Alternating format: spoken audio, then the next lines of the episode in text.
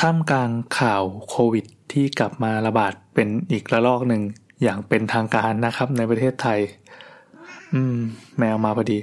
คือผมก็ขอเล่าเรื่องเบาๆแล้วกัน อาจจะทำให้รู้สึกสบายใจขึ้น หรือจะมองว่าโลกสวยก็แล้วแต่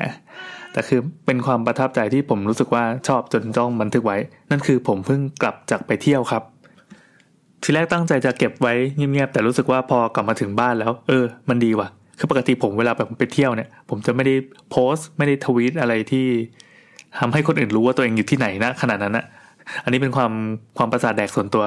เพราะว่าตัวเองยังอยู่ในโลกออฟไลน์กึ่งออนไลน์ใช่ไหมเราก็จะไม่รายงานใครว่าตอนนี้เราอยู่ที่ไหนนะเราไม่อยู่บ้านนะคุณโจรสามารถมาขึ้นบ้านได้ทันทีอะไรเงี้ย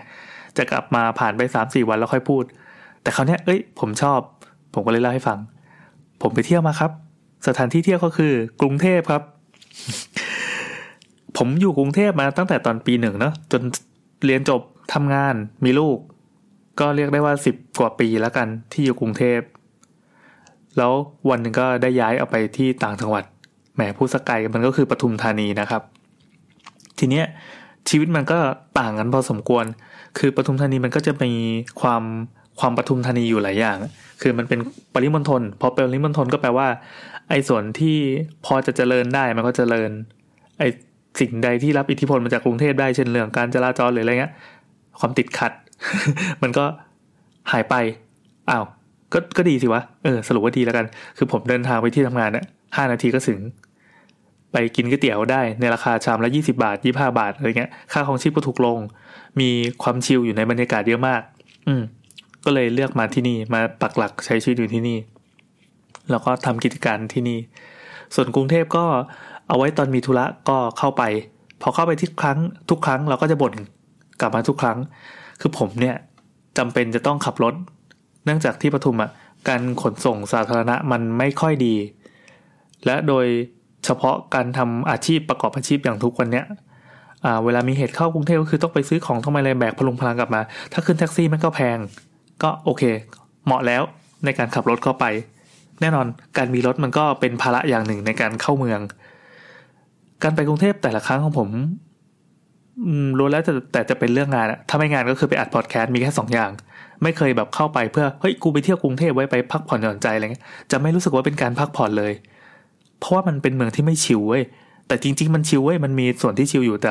เราไม่ค่อยได้ไปให้เวลากับมัน อืผมรู้สึกตระหนักในข้อเนี้ยแล้วก็ตั้งใจว่าวันหนึ่งจะมาเที่ยวกรุงเทพในมุมที่ชิลให้ได้ ในที่สุดผมก็ทำสำเร็จ มันดูเป็นเรื่องยิ่งใหญ่มากเลยนะจริงๆมันแบบสำหรับคนอื่นมันก็ถือเป็นเรื่องกระจอกมาก แต่สำหรับผู้ชายที่จำเป็นจะต้องทำงานอยู่บ้าน แล้วก็เลี้ยงลูกสองคน ซึ่งลูกก็พึ่งโต พอที่จะขยับแข้งขยับขาออกไปข้างนอกโดยโดยไม่ไม่ไม่ต้องห่วงอะไรมาก มันไม่เหมือนเด็กที่แบบเป็นเด็กแบบเบาหรือว่าเด็กอนุบาลอะโอเค คนเล็กอยู่อนุบาล แต่คนโตก็ปสามถือว่าเป็นวัยที่หิ้วไปไหนมาไหนได้ เริ่ม ทนควันทนกลิ่นทนเสียงทนอะไรเงี้ยตัวมีอะไรได้ ใส่หน้ากากกันเชื้อโรคหน่อย ไปจับอะไรก็บีบแอลกอฮอล์กันอะไรเงี้ยยังพอได้ ผมก็เลยวางทริปไว้อันหนึ่ง ซึ่งเมียรู้สึกว่า เอาจริงๆ ตอนที่บอกเมียว่าเราอยากจัดทริปเนี้ยเป็นเป็นทริปที่เมียรู้สึกขมวดคิ้วเว้ยเมียไม่โอเว้ยคือปกติเมียผมว่านินทาเมียหลับไปแล้วเนาะก็เขาจะติดกัน เที่ยวหรูอยู่สบายกินอาหารดี ๆ ในเท่าที่ฐานะเราจะจ่ายไหวอะ่ะ อืมดังนั้นก็จะไปแบบแนวเขาใหญ่หัวหินอะไรอย่างเงี้ย พอละจบการนินทาก็พอ แต่ผมอะโดยส่วนตัว สันดานเป็นคนที่ชอบหาอะไรที่มันยากๆ ที่มันที่มันควรจะสมบุกสมบันนิดนึง ถึงแม้จะไม่ได้ถึงขนาดแบบปีนเขาไปเที่ยวต่างประเทศคนเดียว หรือว่าอะไรแบบเนี้ย มันคือโอกาสไม่อำนวย ถ้าอำนวยก็ทำไปแล้ว เราก็อยากจะมีเพื่อนที่แบบโอ้ยไปไว้กูไปกลางเต็นท์เอาผ้าไปพื้นหนึ่งน้ำแม่งไม่ต้องอาบกลับได้กลับมาเหม็นเหม็นแล้วค่อยมาอาบน้ำตายหาที่บ้านอะไรเงี้ย แต่พอมีลูกมีเมีย โดยเฉพาะลูกสาวเล็กๆเนี่ยไอสิ่งเหล่านี้ก็คือตัดออกไป ถือว่าจบชีวิตเราก็ปิดกอกนั้น อันนี้คนที่ไม่ได้คิดอยากจะมีลูกก็รู้สึกว่า นี่ไงล่ะ กูบอกแล้ว แต่สำหรับผมก็รู้สึกว่าเออมันเป็นการเป็นเป็นเทรดออฟที่คุ้มอะการมีลูกปั๊บมันทดแทน อะไรต่อไม่อะไรที่เรารู้สึกว่าเฮ้ยกูอยากได้วะในที่สุดก็แบบพอมันมีปั๊บมันเติมเต็มอ่าแต่ทั้งมันอันนั้นเป็นอีกประเด็นหนึ่งแค่จะบอกว่าพอมีลูกปั๊บเราไปเที่ยวยากๆไม่ได้ พอทำงานแบบนี้ เราไปเที่ยวในกรุงเทพแบบทิ้งเวลาแบบเผาเวลาเล่นๆไม่ได้ ไปดูหนังไป จะใช้เวลาแบบมั่วๆซั่วๆไปทั้งคืนทั้งวันก็ไม่ได้ อืม แต่คราวนี้พอเราไปปั๊บก็บอกเมียว่าเราจะจัดทริปไปกรุงเทพในช่วงนี้ก็คือวันที่สิบเก้ายี่สิบธันวาคมเนี้ยโดยเฉพาะเลยเนื่องจากอ่าเราก็หยิบสิ่งล่อใจมา มีสองอย่างที่อยากให้ลูกได้ไป ก็คือหนึ่งมิวเซียมสยามเขามีนิทรรศการแมว มันมีอ่านิทรรศการชื่อว่าเป็น Museum at Night หรือว่า Night at the Museum เออ Night at the Museum ครั้งที่สิบนะครับ มันเป็นอีเวนต์เฉพาะเฉพาะชั่วครั้งชั่วคราวที่จัดขึ้นมา แค่สามวันก็คือสิบแปดสิบเก้ายี่สิบเฮ้ย แล้วมันเป็นงานแมว แล้วลูกๆชอบแมวกันมาก ชอบมากมากมากมากมากอะ เราก็เลยโอเค ล็อกวันสามวันเนี่ยจะต้องไปสักวันหนึ่งอืม อีกอย่างก็คือ สถานสาวพาเขามีการจัดแสดงงู ลูกๆชอบงูมาก อันนี้เป็นเป็นผลพวงจากที่ผมอะเปิดดูงูบ่อยๆอย่างเงี้ยแล้วบางทีแบบพอลูกมาก็เออแบบให้ภูมิคุ้มกันลูกไปนิดว่าอย่ากลัวอย่ากลัว งูตัวนี้มันเป็นอย่างนี้นิสัยมันเป็นอย่างนี้ให้ทาย จนตอนนี้ลูกก็ค่อนข้างเป็นแฟนพันธ์แท้งูประมาณหนึ่งละจนไม่กลัวงูกันแล้วอะไอ้พวกเนี้ย ก็เลยรู้สึกว่าอยากจะพาไปดูเขาโชว์งูเออหรือไม่ก็พาไปท้องฟ้าจำลอง แต่พวกนี้เป็นช้อยลองๆลงมานะท้องฟ้าจำลองหรือว่า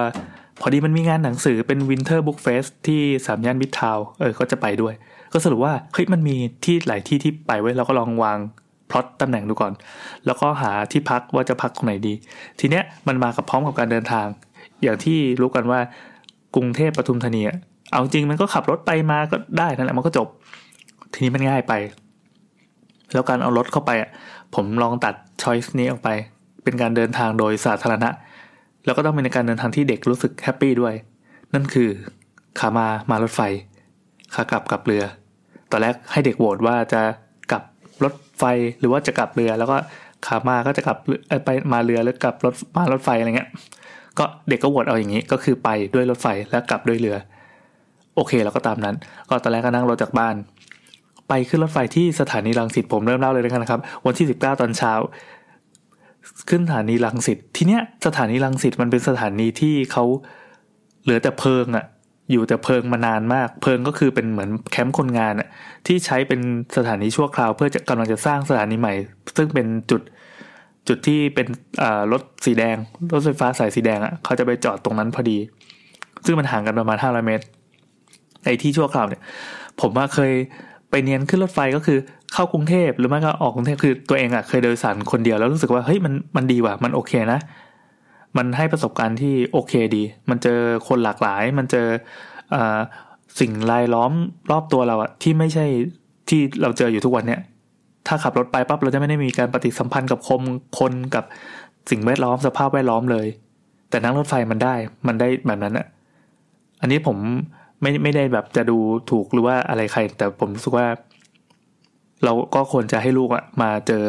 อะไรสภาพอื่น ๆด้วยบ้าง อืมไม่งั้นเดี๋ยวลูกเราแม่งจะ เป็นแบบแนวงอมืองอตีนเกินไป อะโอเค พอเช้าปั๊บเราก็นั่งรถกันมามาถึงสถานีรถไฟลังสิตปรากฏว่าสถานีรถไฟเขาเพิ่งทำเสร็จพอดีเว้ย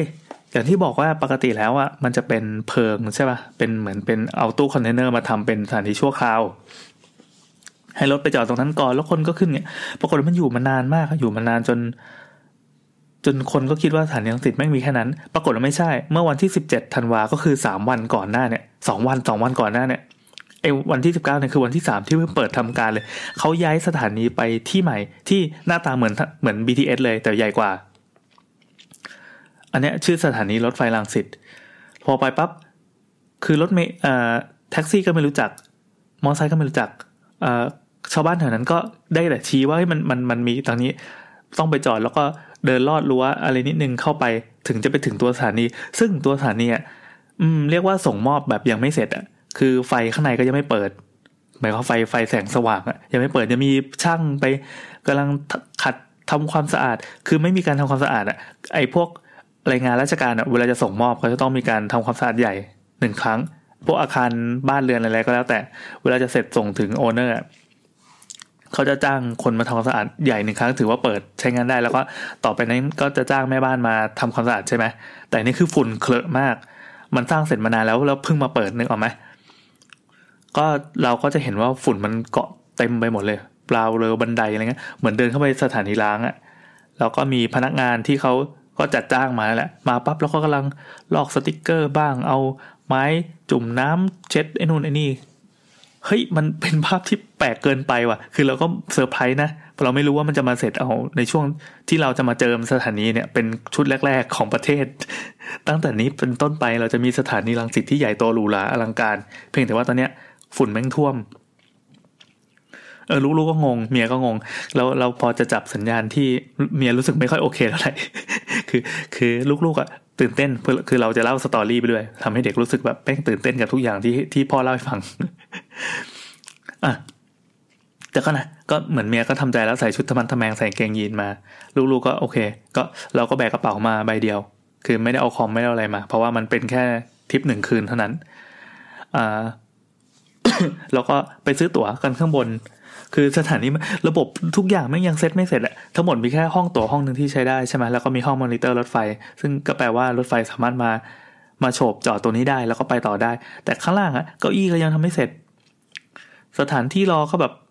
มันก็ค่อนข้างยักแย่ยักยันอะแต่ก็ผ่านมาได้ด้วยดีนะครับ ก็เราก็รอรถไฟกันเป็นชั่วโมงกันเพราะรถไฟที่วิ่งวิ่งเข้าเมืองเนี่ยมันดีเลยคือซื้อตั๋วเสร็จปั๊บตั๋วเขาบอกเก้าโมงครึ่งรถไฟจะมา แต่เราไปยืนรอกันจนสิบเอ็ดโมงเกือบเที่ยง ก็โอเคก็ไม่เป็นไร รถไฟที่นั่งเข้าเมือง มันคือห้าห้าหกบาทเนี่ยต่อคน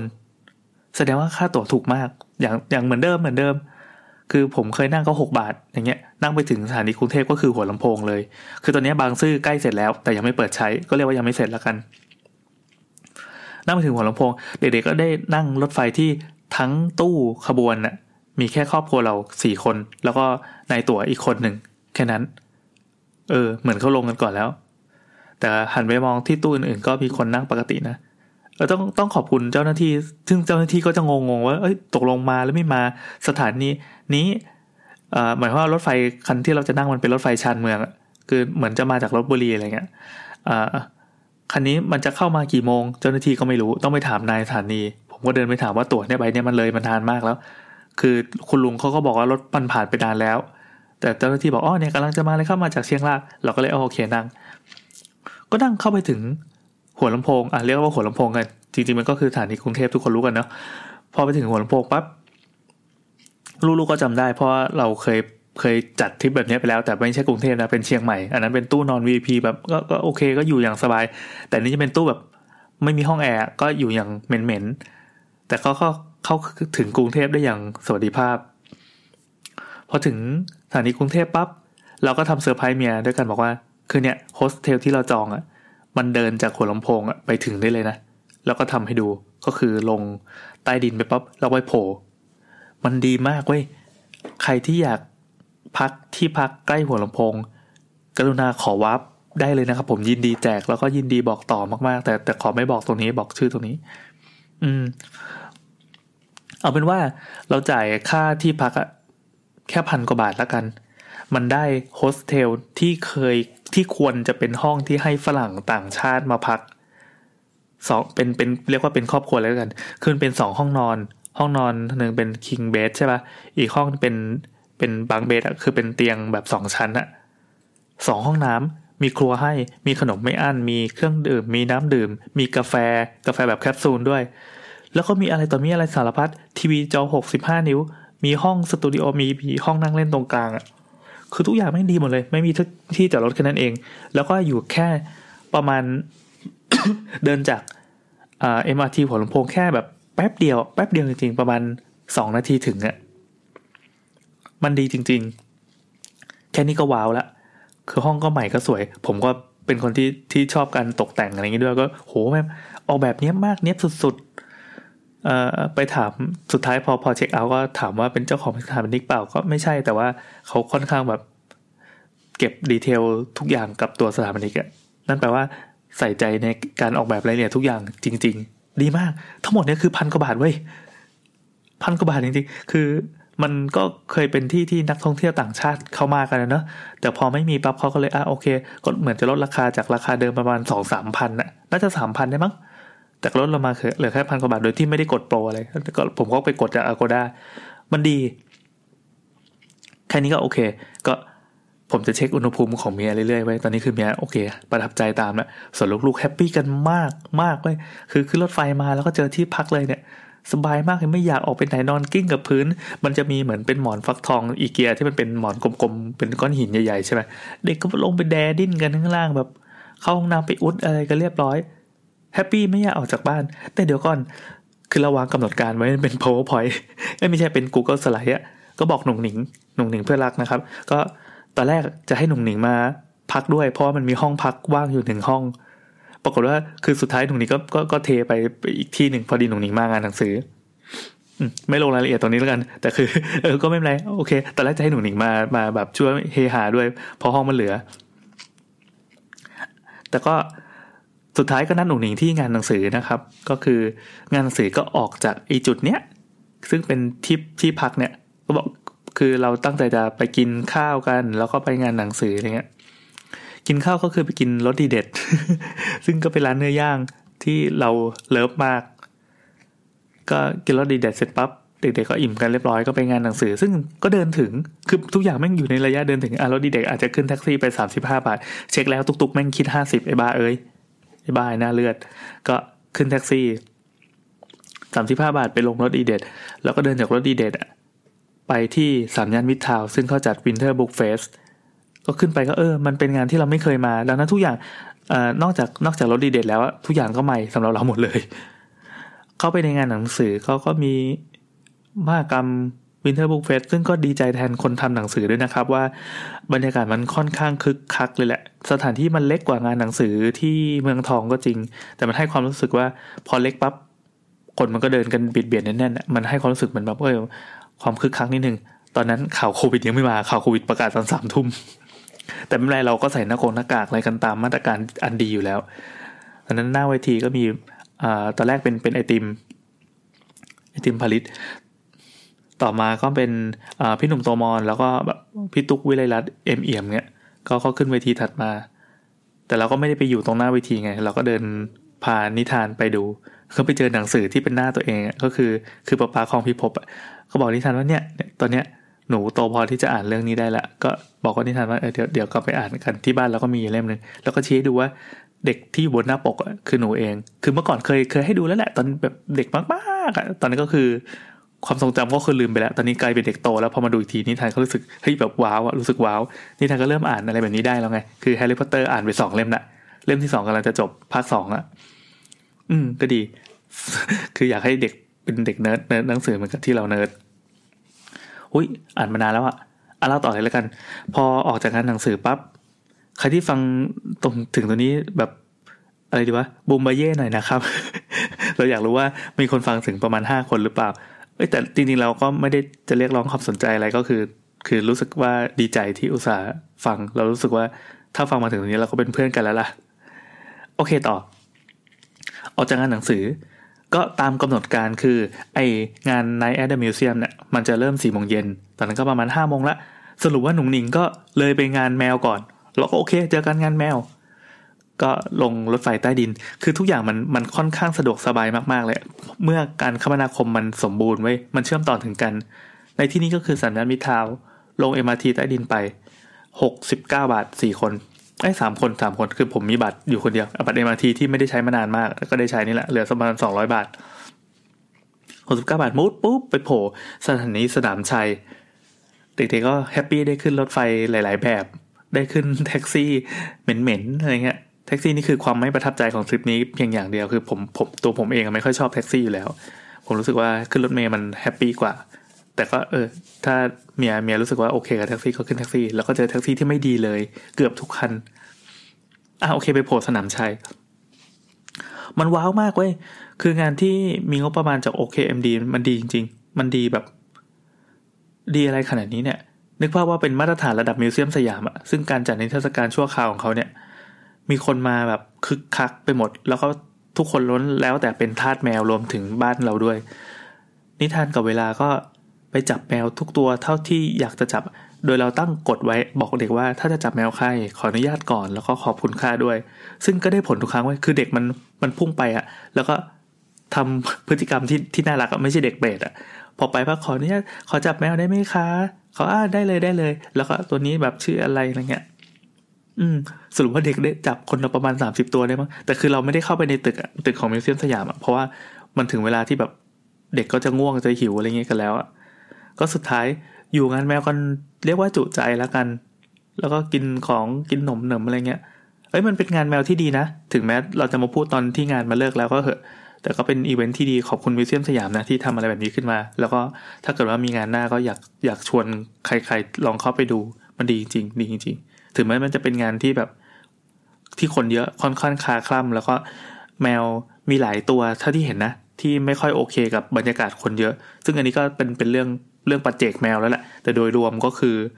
ถ้าใครที่รู้สึกว่าแมวตัวเองแบบออกสังคมไม่เก่งไม่ใช่แมว extrovert ก็เก็บแมวไว้ที่บ้านดีกว่า เออมาแต่ตัวมาดูแมวคนอื่น ก็แฮปปี้ดีอะส่วนดีเทลของงานนี้ก็ลองไปหาอ่านหาดูได้ทั่วไป โอเค คือแรกแล้วก็ รถมุดรถไฟใต้ดินไปแล้วก็โผล่ปั๊บแล้วก็เดินนิดเดียว ก็ซื้อของหน้าเซเว่นนิดนึง แล้วก็เข้าบ้านเข้าที่พัก ก็จบคืนแรกได้อย่างดี เด็กแฮปปี้กันมากมากมากเออมีแบบนิทานไม่สบายกลางคืนไข้ขึ้นนิดหนึ่งเข้าใจว่าตอนวิ่งออกจากสถานีรถใต้ดินคือใส่แมสไงแล้วก็วิ่งวิ่งเพื่อจะแข่งกันว่า ใครจะชนะบันไดเลื่อนหรือเปล่า มาถึงก็เลยแบบนอนสมแป๊บหนึ่งตื่นมาก็หายดี เมื่อกี้อาจจนกระดาษแบนมันตัดไปหนึ่งรอบเลย ก็คือประมาณยี่สิบเอ็ดนาทีครึ่งนะครับ คือกระดาษแบนมันจะอัดได้แค่หกร้อยกว่าบาร์เออมาต่อกันเลยดีกว่าอตอนนี้คือเข้าสู่วันที่สองแล้วก็คือวันที่ยี่สิบธันวานะครับ คือเมื่อเช้านี่เอง เราก็ตื่นมาก็แฮปปี้มากสรุปว่า คือพอนิทานแบบไม่ค่อยสบาย ผมก็เลยแยกมานอนห้องที่มันเป็นเตียงสองชั้น พอตื่นมาก็แฮปปี้ดี เด็กๆก็หายกันแล้วดิทานก็ตื่นมาหิว กินเรียบร้อยเมียก็ก็ดูแลลูกส่วนผมก็ตื่นสาย เพราะว่าเมื่อคืนดูน้องจอยอะน้องจอยซึ่งเป็นซีรีส์มักลุกนะครับ สนุกอะสนุกอะสนุกอะอะโอเค ก็ตื่นมาแล้วก็วางแผนกันว่าวันนี้จะยังไงกันดี ตอนแรกก็ตัดสินใจว่าจะสั่งอะไรมากินดีไหมเพราะมันก็มีครัวเราสามารถแบบนั่งกินกันที่นี่ได้เลย แต่ก็ได้ไหนมาเที่ยวคือการสั่งมากินเนี่ยมันก็เป็นประสบการณ์ที่คนชานเมืองไม่ไม่ได้สัมผัสนึกออกไหมหิวที่ไหนก็คือออกไปกินร้านก๋วยเตี๋ยวออกไปร้านข้าวอะไรเงี้ยแต่นี่ก็คือคนกรุงเทพมี privilege อย่างมาก สามารถสั่งอะไรมากินก็ได้ ซึ่งสุดท้ายเมียสั่งสตาร์บัคมากินครับอันนี้เมาท์เออ ก็เป็นประสบการณ์ที่แปลกดีสั่งสตาร์บัคมากินผ่าน LINE MAN แล้วก็ตัดบัตรเครดิตด้วย เพิ่งสมัครเพิ่งผูกอะไรกันตรงนั้นเลย ได้โปรสมาชิกใหม่ด้วยลดห้าสิบาทเนี่ย อะ พอออกมาจากที่นั่นปั๊บเราก็เช็คเอาท์เนาะก็เก็บของเขิงอะไรเงี้ยผมมีกระเป๋าเดินทางแบบจิ๋วที่มันสิบสองนิ้วอะเอ๊ะสิบสองหรือสิบแปดวะเออมันเป็นอันเล็กๆอะที่แค่สูงแค่ประมาณสี่สิบเซนอะเด็กก็ขึ้นไปนั่งได้แล้วก็ลากไปลากมาอะไรเงี้ยนกดี คือทั้งบ้านสี่คนนะใช้กระเป๋าอันนั้นเดียวก็ถือว่าค่อนข้างจะคล่องตัวพอประมาณ แต่คือผมมาเป็นคนแบกอยู่คนเดียวไง ข้างในก็จะมีเสื้อผ้าทั้งใส่แล้วแล้วเตรียมมาเผื่อใส่ แล้วก็มี iPad อันหนึ่งอืม ออกมาจากตรงนั้นปั๊บก็มารอแท็กซี่ ก็แน่นอนครับ การรอแท็กซี่ผมไม่ค่อย happy ไงตอนแรกจะสั่งจะเรียกโบซึ่งตอนนี้ถ้าใครฟังสาวๆ EP ล่าสุดจะรู้ว่าผมเชียร์โบมาก นอกจากที่มันจะเป็นเงินสดแล้ว ซึ่งเป็นข้อเสียอย่างเดียวของมันก็คือ ปกติผมจะจ่ายด้วยการตัดบัตรอย่างเดียว แต่ทีเนี้ยพอโบมันเป็นเงินสด แล้วก็จำนวนรถมันจะน้อยกว่าพวกแกร็บพวกไลน์แมนอะไรเงี้ยผมก็เลย ผมก็เลยแท็กซี่แล้วกันเพื่อลองเสี่ยงดู พอกดโบปั๊บเฮ้ยมันเก้านาทีว่ะเก้านาทีของโบว่ามันมันเอาจริงมันชอบบวก เช่นแบบเก้านาทีแต่มาจริงสิบสองนาทีสิบห้านาทีอย่างเงี้ยซึ่งเจอบ่อยเจอบ่อย ก็เลย เสี่ยงดวงรอแท็กซี่แล้วกันเพราะเดี๋ยวก็มาเดี๋ยวก็มา แต่แม่งไม่มาสักทีจนเมียแบบเริ่มแสดงอาการหงุดหงิดผมว่าหันไปเช็คอุณหภูมิแป๊บหนึ่งโอเคงั้นคือแท็กซี่คันที่มาเลยแล้วกัน ก็แท็กซี่มาครับ แล้วก็เป็นแท็กซี่ที่เหม็นที่สุด คือเปิดไปปุ๊บสภาพเหมือนแบบเหมือนกลิ่นฉี่แมวอะ่ะมันเหม็นมาก แล้วคนขับเป็นคุณลุงแก่ๆแบบตาฝ้าฟาง เขาบอกว่าคือดูรู้เลยว่าอ่าน map นี้ไม่เป็นสิ่งที่ ที่ที่ครอบครัวผมจะไปก็คือไปเออเขาเรียกว่าอะไรนะ ผมไม่รู้จักแยกนั้นนะมันเป็นแยกสาทรไอ้ตรงตึกเอ็มพายอะคือมันมีร้านอาหารญี่ปุ่นอยู่ คือคราวนี้จะไปกินอาหารญี่ปุ่นกันเลยไหนๆไปแล้ว เราจะจบทริปด้วยกันไปกินให้แม่งฟินาเล่ไปเลย จ่ายแพงๆไปเลย ก็ไปร้านเทปเป็นตรงนั้นที่มันอยู่สาทรซอยแปดแท็กซี่ไม่รู้จักทาง ไม่รู้ว่าสาทรซอยแปดคือตรงไหน แต่ดูเป็นคุณลุงที่ขับมานานมากอะสภาพรถก็อืมกลางเก่ากลางใหม่ แต่ก็ไม่ได้แย่เท่ากลิ่น คือเมียก็ถามว่าเดินทางนานไหมเนี่ย ผมอ่านก็อ่านเกม คือเมียคงอยากลงเดี๋ยวนี้เดี๋ยวนั้นเลย แต่ผมว่าไม่เป็นไรแป๊บเดียว คุณลุงก็ไม่รู้ทางก็มั่วก็ขับอ้อม คือดูแล้วไม่ใช่เจตนาแบบโกงนะแต่ก็ก็ผมก็บอกผมก็พูดเหมือนเหมือนคนรู้ทางอะจริงๆก็คือเปิด Google Map เทียบไปด้วย สรุปว่าเราก็ไปถึงด้วยอารมณ์ค่อนข้างหงุดหงิด คือผมก็เป็นคนใจเย็นใช่ไหมแต่ผมก็ตะคอกใส่ลุงไปสองที ว่าแบบเฮ้ยพาผมอ้อมอะผมบอกว่าตรงไปเจอตรงนั้นแล้วค่อยเลี้ยวแต่เหมือนเขาอินพุตไม่ค่อยดี แล้วสายตาฟ้าฟางลุงมาขับแท็กซี่ทำไมทำไมลุงไม่ทำอาชีพอื่นนะคุณลุงเลือกไม่ได้เหรอผมอยากให้ลุงเลือกได้จังเลย ถ้าการเมืองดีนะ โอเค ในสุดลุงก็พามาส่งโดยที่ไม่ค่อยประทับใจแล้วก็สรุปว่าทริปเนี้ยอันนี้คือสรุปกันตอนรอรอกินข้าวนะสิ่งที่ไม่ประทับใจก็คือแท็กซี่นี่แหละเราขึ้นมาตั้งแต่ออกจากบ้านไปมาสถานีละก็เจอแท็กซี่ที่ฉุนเฉียว เออ ถ้าเกิดว่ามันมีการเดินทางการขนส่งการคมนาคมที่มันต่อเนื่อง คือ โอเค มันมันก็มีรถไฟและรถไฟฟ้าที่กำลังจะเปิดตัวที่สถานีรังสิตซึ่งมันก็ใกล้บ้านมากๆแล้วนะ แต่ว่าการฟีดจากบ้านมาถึงสถานีเนี่ย ตอนนี้มันมีแค่รถบัสที่อายุแม่งเกิน 20 ปีแน่ๆทุกคัน สภาพคือคือเหม็นควันเข้ามาในรถเป็นเป็นรถแอร์นะ นั่นแปลว่าเราหนีออกไปข้างนอกไม่ได้ แล้วก็จะเหม็นอยู่อย่างนั้นอะมันเลือกไม่ได้เลย มีแต่ว่าจะเอารถบัสแบบนั้น หรือขึ้นแท็กซี่ ซึ่งแท็กซี่ก็ random มาก อันนี้ผมอุตส่าห์กดผ่าน LINE MAN ซึ่งก็ถือว่ามันก็กรองมาประมาณหนึ่งแล้วนะ ก็ยังได้แท็กซี่ที่ฉุนเฉียวแล้วผมก็โหวตไปสองดาว ในขณะที่อันนี้ผมลองเสี่ยงโบกดู ก็ได้แท็กซี่ที่แย่มากๆด้วย เออ เราจะแก้ปัญหากันไงดี คือไม่ใช่ปัญหาของคนในเมืองอย่างเดียว อันนี้คือชานเมืองก็เจอ นั่นนั่นมันต้องปรับหลายอย่างหลายอย่างอยู่ อะไม่เป็นไร อะเราเราเราจะพูดเรื่องโลกสวยกันอย่างเดียว พอกินข้าวกันเสร็จก็เฮ้ย happy ดีเด็กๆก็ฟินคือเป็นร้านที่ผมอยากจะพาลูกเมียมานานแล้ว เพราะเคยมากับแก๊งสามโคกเรดิโอแล้วก็ประทับใจ คือมันก็มันก็แพงแหละ แต่ว่ามันก็ดีมันก็มีอะไรหลากหลาย โอเค ทีนี้เราจะไปกันต่อ ที่จะไปกันต่อก็คือ ผมก็เรียกโบคราวนี้คือ สรุปกับเมียว่าโอเค ผมไว้ใจโบ ผมก็จะเรียกโบต่อไป ก็เรียกโบเพื่อไปสถานีอ่าไปท่าเรือสาทรซึ่งมันก็แค่แปดนาทีจากตรงนั้นนะเรียกโบมันก็ค่ารถสี่สิบห้าบาท ไปถึงท่าเรือสาทรปั๊บ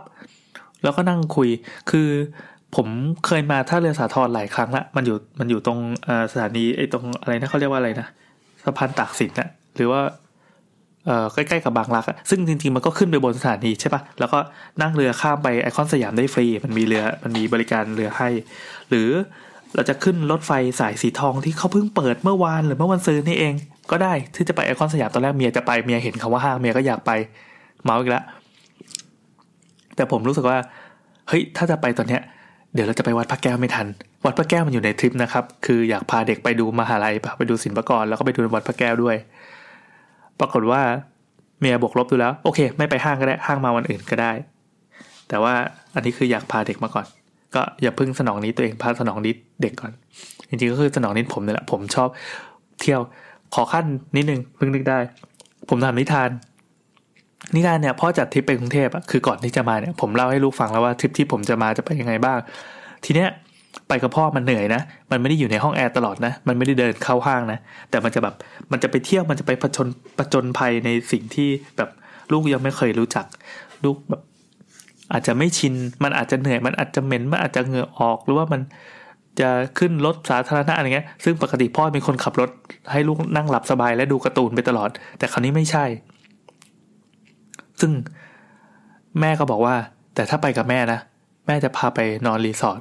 แล้วก็กินอาหารญี่ปุ่น แล้วก็ห้องแอร์นิทานก็พูดทันทีว่าหนูทีมแม่ค่ะ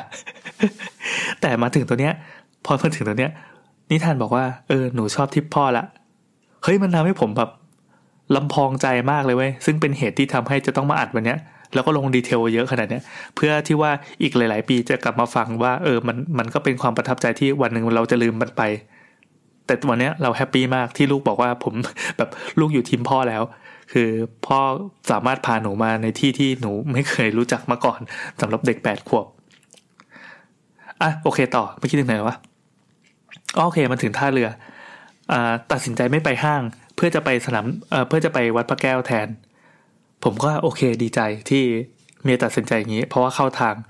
แล้วก็ไปขึ้นเรือ ซึ่งก่อนนั้นเนี่ยที่ผมมาสถานที่แห่งนี้คือผมเคยปั่นจักรยานมา ปั่นมาได้ไงวะตอนนั้น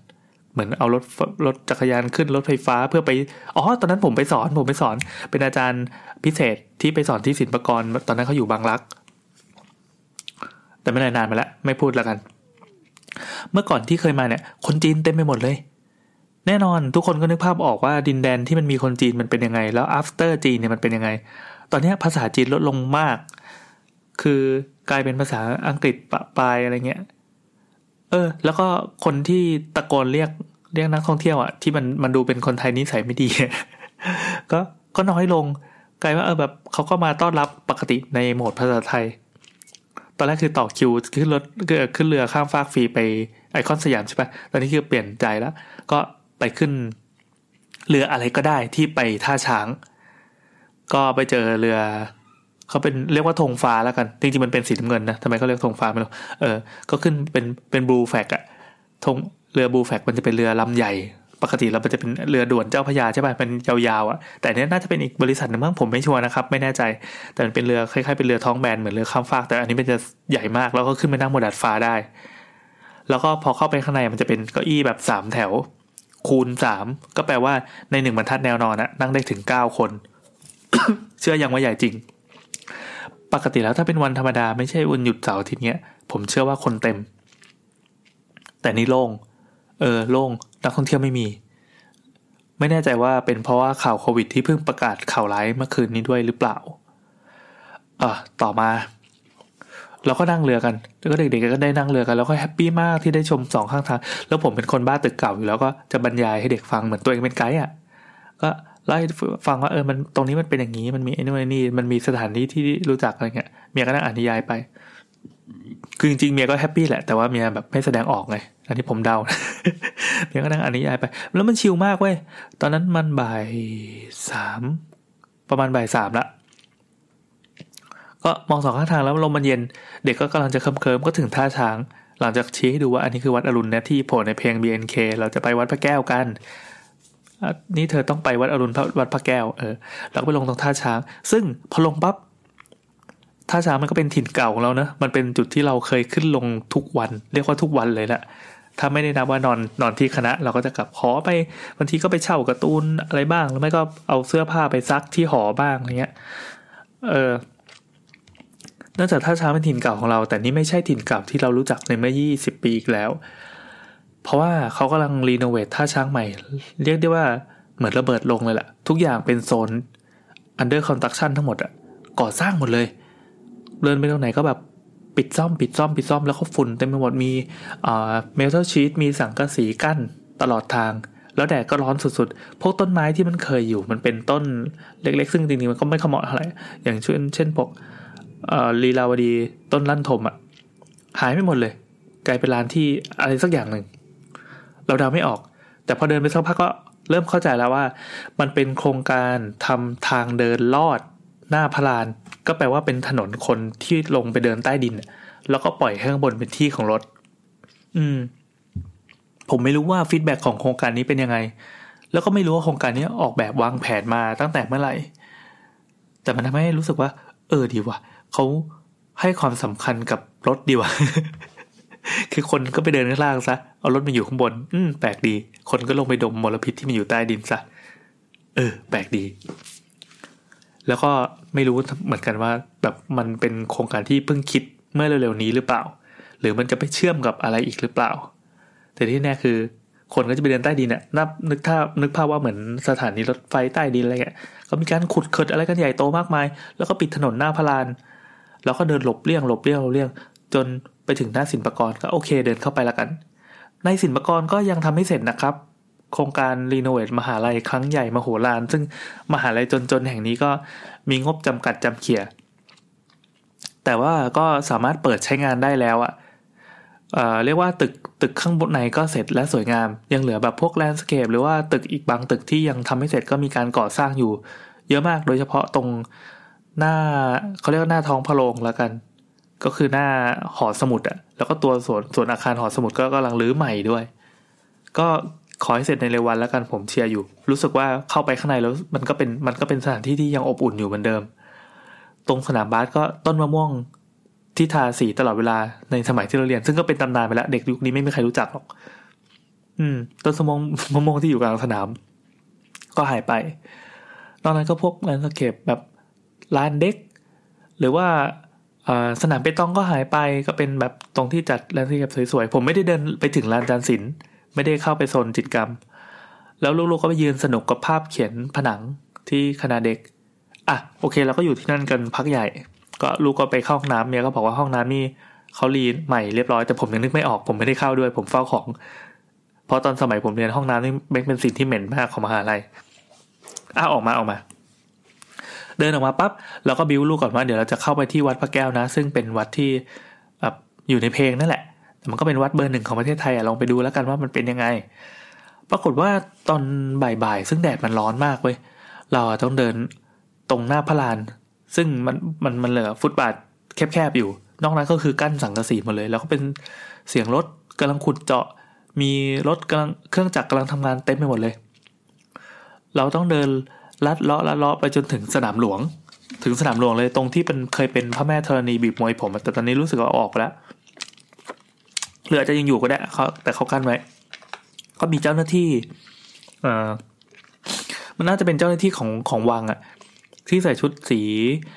คล้าย ๆ ชุดชุดตำรวจ แต่ไม่ใช่สีกากีนะมันเป็นสีออกเขียวๆอะแล้วก็โพกผ้าพันคอสีม่วง ก็นั่งเฝ้าอยู่เป็นปะปลาย เหมือนกับว่าเขาค่อนข้างสกรีนเข้มงวดโคตรโคตรโคตรโคตรในการที่จะเข้าไป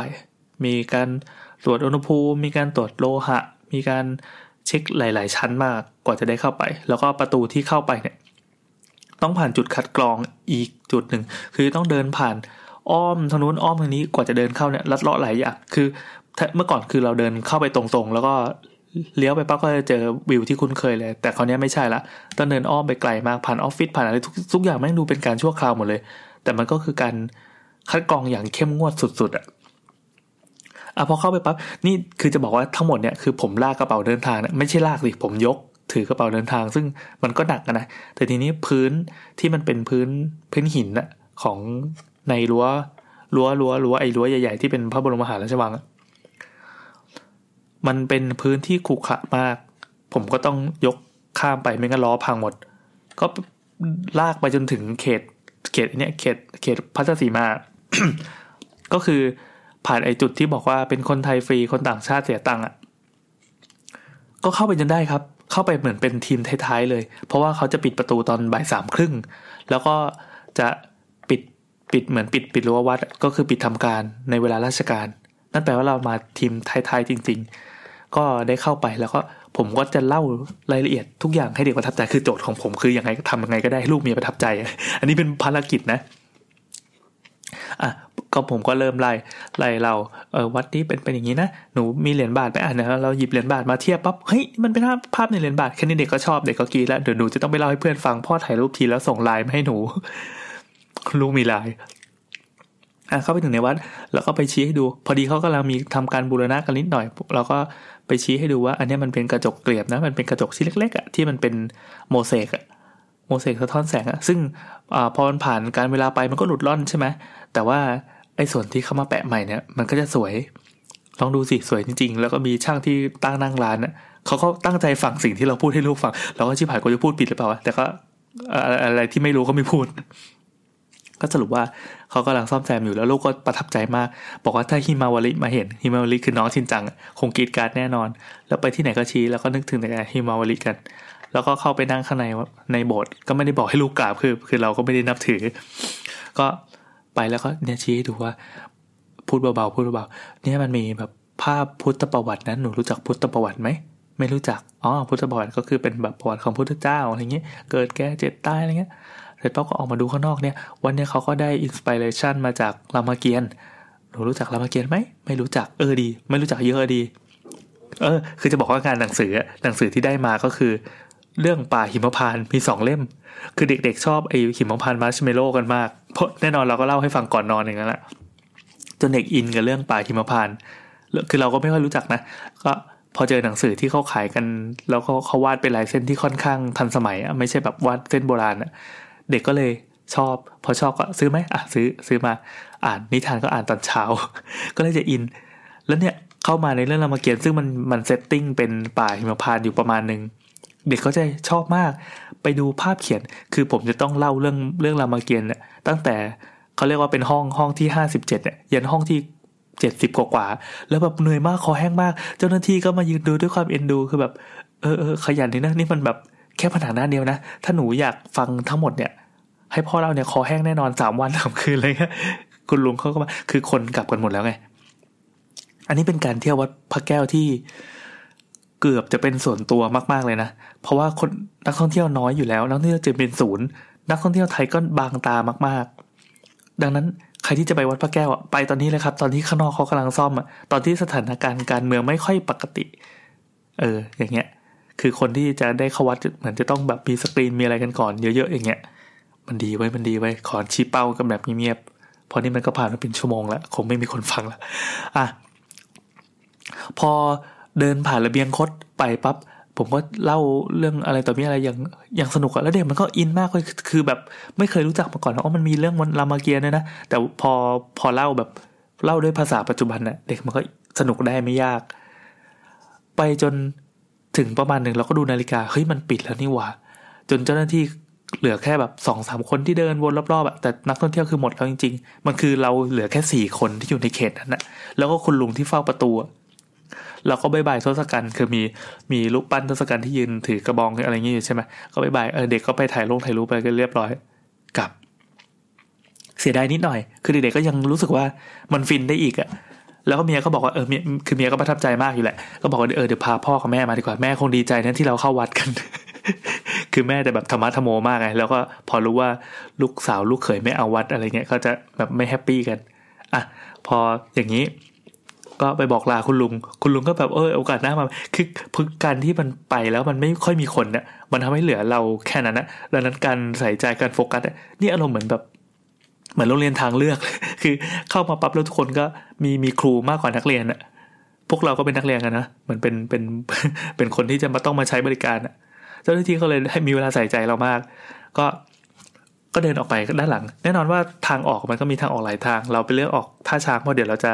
นั่งเรือกับทางท่าน้ำนนอันนี้คือแผน พอเดินไปปั๊บก็ต้องไปเดินผ่านพระบรมหาราชวัง แต่ตอนนี้ไม่มีคนอยู่เลยแม้แต่คนเดียว มีแต่ทหารที่ ที่ทหารที่ยืนนิ่งๆ เป็นหุ่นอะที่เฝ้าประตูอะเฮ้ยมันจะหมดเวลาอีกแล้วอะอะสรุปว่า เราก็ปรึ๊บขึ้นท่าช้าง แล้วก็นั่งเรือบลูแฟกอีกแล้วครับ กลับมาถึงท่าน้ำนนได้อย่างสวัสดิภาพ แล้วเราก็ปึ๊บขึ้นรถกลับบ้านแฮปปี้ครับมีความสุขครับ หมดเวลาแล้วครับ เราต้องจบไปเพียงเท่านี้เดี๋ยวแต่เพียงเท่านี้สวัสดีจ้านึกได้นะครับ ขออัดเพิ่มเป็นตอนท้ายละกัน ก็คือตอนเปิด EP นี้ผมพูดว่าหนึ่งในสถานที่ที่อยากพาลูกไปก็คือสวนงูสถานเสาวพา แต่ทีเนี้ยมันก็ติดปัญหานิดหน่อยตรงที่ว่าก่อนที่จะจองสถานที่เพื่อเพื่อผมจะ mark จุดไว้หลวมหลวมแล้วก็ทำเป็น Google Slide เพื่อไว้ present ลูกเมียเนี่ยผมก็ได้ถามก็คือไปเช็คในเพจว่าเขามีเปิดการแสดงกี่โมงอะ่ะก็ปรากฏว่าไปเจอข้อมูลว่าเขาปิดเสาร์อาทิตย์ไว้อันนี้ถือว่า fail ก็เลยถามเจ้าหน้าที่เข้าไปเพื่อความแน่ใจอีกครั้งหนึ่งว่า เออเขาปิดอะไรยังไง ก็คือ ตอนนี้เขามีการโชว์งู มีการแสดงงูเป็นปกติในวันราชการเท่านั้น แต่ถ้าเป็นวันหยุดหรือว่าหยุดนักขัตฤกษ์อะไรเงี้ยเขาจะก็จะงด เป็นที่น่าเสียดายแก่เด็ก ๆ ยิ่งหนักเพราะเด็กๆกำลังเห่องูกันมาก อยากจะดูว่าชีวิตงูเป็นยังไงเขาจับงูกันยังไง อืมนอกนั้นเหรอเอ่อก็มีแบบ อย่างร้านอาหารที่เล็งไว้ก็คือจะพาลูกเมียไปกินก็ถ้ามีเวลาจะแวะคาเฟ่คาเฟ่อะไรเงี้ยก็มานึกได้ก็หันไปบอกเมียว่าเออจริงๆแบบเต็งไม่ควรสั่งสตาร์บัคไม่ได้บอกว่าไม่ควรหรอกเขาทำอะไรก็ถูกไปหมดแหละก็อยากแค่อยากจะบอกว่า ถ้าไม่ได้กินสตาร์บัคมาก่อนอะจะพาไปร้านกาแฟที่แบบผมก็ปักหมุดคือเป็นผมผมเป็นคนที่บ้า Google Map มากนะ เวลามีสถานที่อะไรใหม่ ๆ ที่แบบตัวเองสนใจก็จะปักหมุดว่า want to go ไว้ มันจะมีสีเขียวลืมเต็มประเทศไทยเต็มทั่วโลกเลยก็ว่าได้ อืม สรุปว่าก็มีแค่นิดหน่อยนิดหน่อยที่เป็นจุดตำหนิในครั้งนี้ที่แบบมันไม่ได้ทำให้สมบูรณ์ร้อยเปอร์เซ็นรวมถึงแท็กซี่ด้วยที่เจอคันที่ฉุนเฉียวเกี้ยวกราด แล้วก็คันที่เหม็น แล้วก็คุณลุงก็สายตาฝ้าฟางจนไม่น่ามาขับแท็กซี่อะเออ ก็มีแค่นี้ นอกนั้นคือเด็กประทับใจสุดขีดมาก ๆ พีค เราเองก็ประทับใจ แล้วก็เมียก็ประทับใจจนกลับมาบ้านถึงบ้านแบบเมียก็แบบเล่าให้น้องฟัง แล้วก็เหมือนไลน์บอกพ่อแม่ว่าเดี๋ยวจะพามาอะไรเงี้ยทางนี้เมียก็โซเชียลตลอดเขาเป็นคนที่โซเชียลแล้วก็อัปเดตรูปแบบให้เพื่อนดูเลยว่าเรามาเที่ยวอย่างนี้แบบสามีพาเที่ยวในแบบแอนแอนแล้วก็เห็นแบบรูปลูกสาวใส่ชุดทะมัดทะแมงรวมถึงเมียใส่ชุดทะมัดทะแมง ซึ่งปกติจะไม่ใช่ไงเขาเป็นเจ้าของร้านเสื้อผ้าใช่ไหมเขาก็จะแบบ ใส่ชุดที่ทำขาย แต่คราวนี้คือใส่กางเกงยีนเสื้อยืด เออ เป็นนิวลุกแต่ก็เท่ดีชอบ สรุปครับ อืม ถ้าเกิดว่าใครที่สนใจจะเดินทางมาในกรุงเทพอะผมถือว่าเป็นทริปที่ดีมากเลยนะ ณ ตอนนี้ก็ยังดีอยู่ โดยเฉพาะช่วงโควิดเนี่ย พวกธุรกิจโรงแรมหรือว่าที่พักหรือว่าอะไรต่อมีอะไรที่มันเคยให้บริการคนต่างชาติเนี่ย ตอนนี้เขาจะหันมาใส่ใจคนไทย สังเกตว่าทริปที่ผมมาเนี่ย จะมีหลายที่ เช่นไม่ว่าจะเป็นโฮสเทลหรือว่าเป็นสถานีรถไฟกรุงเทพหัวลำโพง หรือว่าท่าเรือตรงสาทรหรือแม้แต่ท่าช้างเองเนี่ยพอเดินเข้าวัดพระแก้วอะไรเงี้ยเราจะเห็นเลยว่าอดีตเขารุ่งเรืองมากในธุรกิจท่องเที่ยวเนี่ยรุ่งเรืองมาก จนมาถึงตรงเนี้ยเขาผ่านความเจ็บปวดมามาก ก็เพราะโควิดเนี่ยทำให้มันพอมันล็อกดาวน์มันปิดประเทศอะไรเงี้ยมันทำให้ทำให้ เหมือนใจเขาหายไปมากแล้วว่าเราเข้าใจความรู้สึกนี้เพราะเราก็เคยปิดร้านมาหลายเดือนเหมือนกัน แล้วก็เร็วๆนี้เราก็กำลังดูสัญญาณอยู่ว่าโควิด มันจะทำให้เกิดปรากฏการณ์นั้นอีกหรือเปล่า เออ ก็ไม่อยากให้น้ำทำให้น้องๆใจเสีย ก็ได้พูดก็เตือนเตือนไว้ว่า เออ เดี๋ยวให้ดูมาตรการประมาณนี้ประมาณนี้ แล้วเดี๋ยวเราจะรับมืออย่างนี้หนึ่งสองสี่ห้าก็ว่ากันไป ก็ไม่มีอะไรครับ แค่บอกว่าเหมือนเหมือนเราก็ต้องให้กำลังใจกันเองนะ มันกลายเป็นว่า พอเรา เราไปในที่ที่เขาแบบเคยมีพลังงานในการบริการประมาณนี้ แล้วก็วันหนึ่งมัน over capacity อาจจะมีคนมาเยอะ หรือว่าเขาจะเพิ่มจำนวนคนมาก ๆ เพื่อไว้รองรับ แล้ววันหนึ่งกลุ่มลูกค้าเขาหายไป มันเหลือแต่พวกเราอะไรเงี้ยเขาก็ดีใจมากเว้ยเออ เราก็อยากทำเขาให้เขาดีใจ เราก็แบบแสดงเขาให้เขาเห็นเลยว่า การบริการที่ดีการต้อนรับที่ดีอะ มันก็ดึงดูดคนที่มันเป็นนักท่องเที่ยวที่ดี ซึ่งเราก็พยายามจะทำตัวเป็นคนแบบนั้น ให้เขาเห็น เออ ลองเที่ยวกันเถอะครับ แล้วก็ผมเชื่อว่าโควิด มันไม่ได้น่ากลัวมากถ้าเกิดเราป้องกันดี สวัสดีจ้ะ